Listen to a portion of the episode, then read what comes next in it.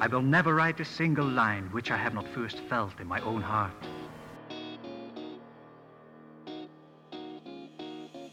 He'll teach you everything. Truer words were never spoken. All right. Language and writing were made available. I'm writing this down. This is good stuff. I want to talk today briefly about sales copy, about marketing your stuff, about selling your book. Not so much specifically about Amazon, but selling it anywhere, and whether you're doing it verbally or in text or video or whatever, just selling your book. Because there's four things you're going to need no matter where we're, we are at, no matter where we're selling it, no matter how we're selling it, four things we need. And I'm thinking about this today because I'm in the middle of writing some sales copy to sell a thing and I'm trying to walk through it, break it down, make decisions. That's got to be item number one before we get to our four parts. You have to know what it is you're selling and you got to know what it is, not just like, oh my God, in chapter 10, there's a fight on, you know, or in chapter 15, there's this great funny line or this, that, or the other. You have to know it inside and out, what its themes are, what its structure is, what it's a, what the genre is, what it does well, what it, what you, you know, you're trying not to show off, what you are trying to show off. You've got to know the story both as a story, but also as a product. Step number one. And you're going to get there with step number two. You're going to make decisions about what you're going to talk about because no sales copy, no marketing ever covers everything about anything. Because if it did, it would be much harder to make the decision because you'd bombard the possible customer with decision paralysis. There'd just be too damn much. There'd be too many things, too many bells and whistles, too many parts to consider. And you'd slow down the process of them saying yes. Now, there's no way to force them, right? There's no way, we, we know, there's no way to force, there's no way to demand. You can strongly encourage, you can make it seem like a logical, easy, low stress thing to say yes. You can make it as simple as possible. Click a button, hand me your card, you know, one, two, three, low price, low frustration, however you want to talk about it. But you can never guarantee with a thousand million percent that somebody's going to buy a thing. It's just not possible. I wish it was, believe me. Oh God, I wish it was, but it's not.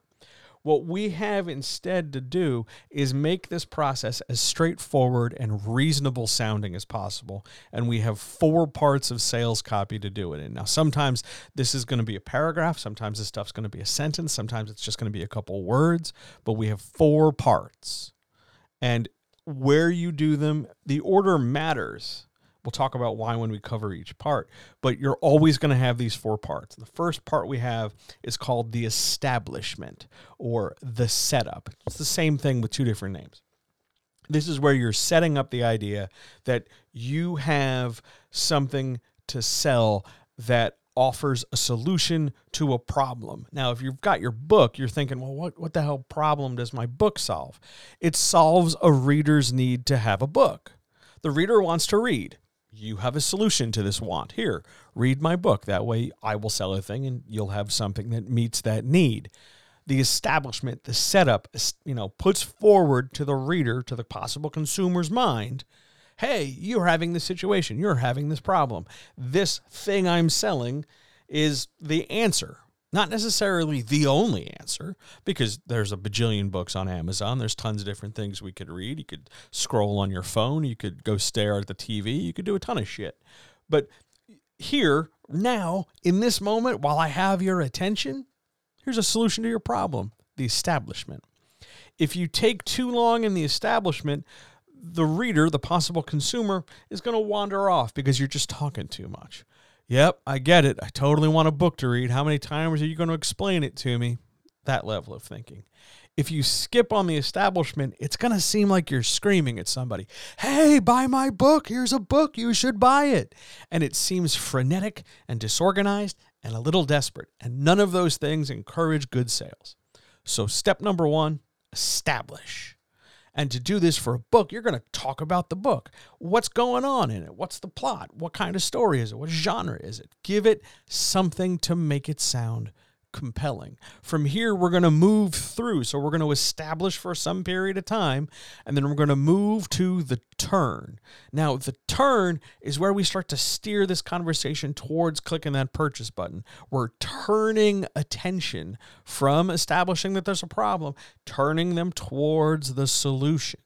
The turn is maybe a phrase or maybe it's a call to action or maybe it's a simple statement of like this you know you throw in a quote from from your reader or your feedback this scintillating tale of passionate romance dot dot dot. This amazing you know get on board with this amazing new author whatever it might be. You're using this as a way to start pivoting and and addressing this change in direction. Hey i had you thinking about this.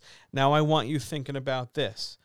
If you sort of change that context too soon, the reader, the possible customer, is going to be very aware that you are forcibly selling something. Like you can't wait to get to the part to talk about money. You can't get to you, it's it's oh my god, we got to move. We got to move. You got to keep going. Get to the money. Get to the money.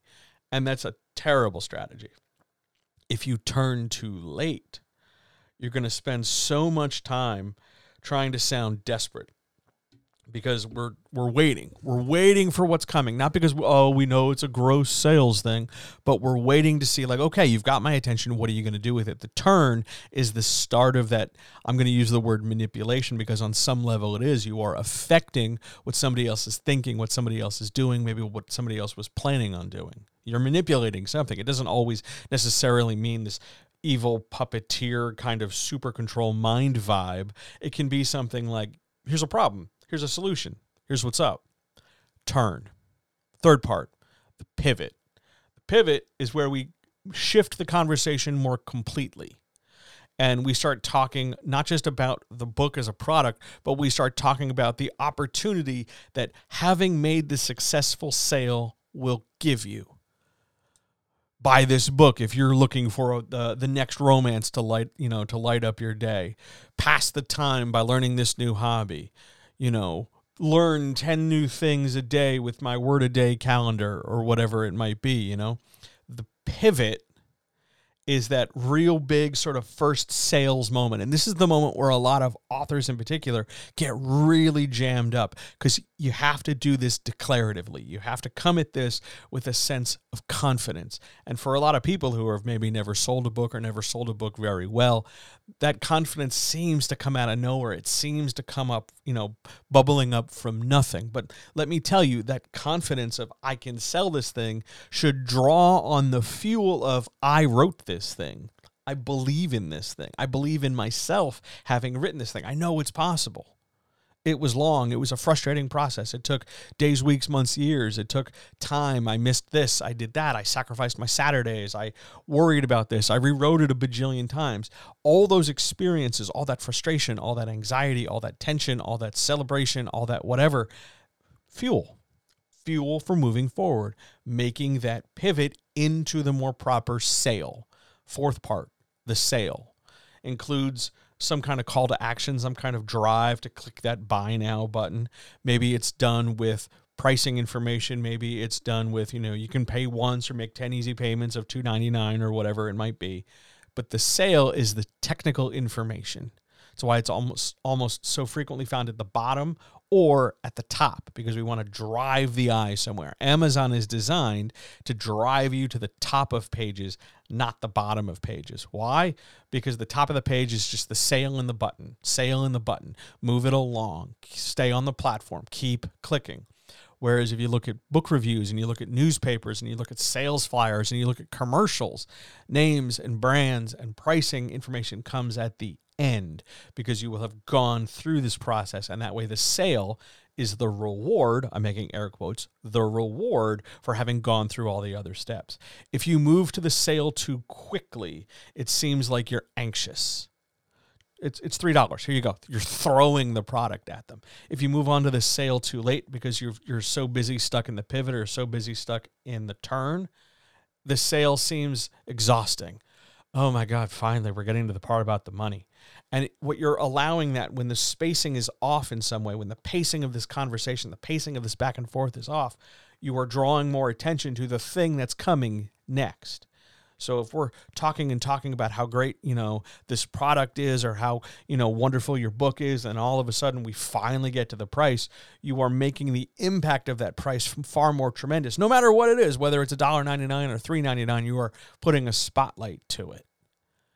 That's a tricky thing to manage. Now, when people write sales copy for the first time, it sucks. When people write sales copy for the 10th time, it sucks. There's it it's a practice thing. It's it's supposed to feel a little awkward, just like any other skill. Like when you started writing your first draft, you were fumbling and bumbling along, and now we're doing the same thing with sales copy. But over time, with practice, establish, turn, pivot, sales, one, two, three, four, over and over, massaging each part, learning how to link things up learning that you can't really juggle these parts around because if you establish at any point other than the beginning, the sale feels chaotic and like you're missing something. Hit these four points in order, hit them after developing them to some degree, whether we're talking about graphics or pull quotes or logos or video or, or quoting the reference or you know citing the reference or talking about marketing or you know like big splashy awards or whatever whatever you're doing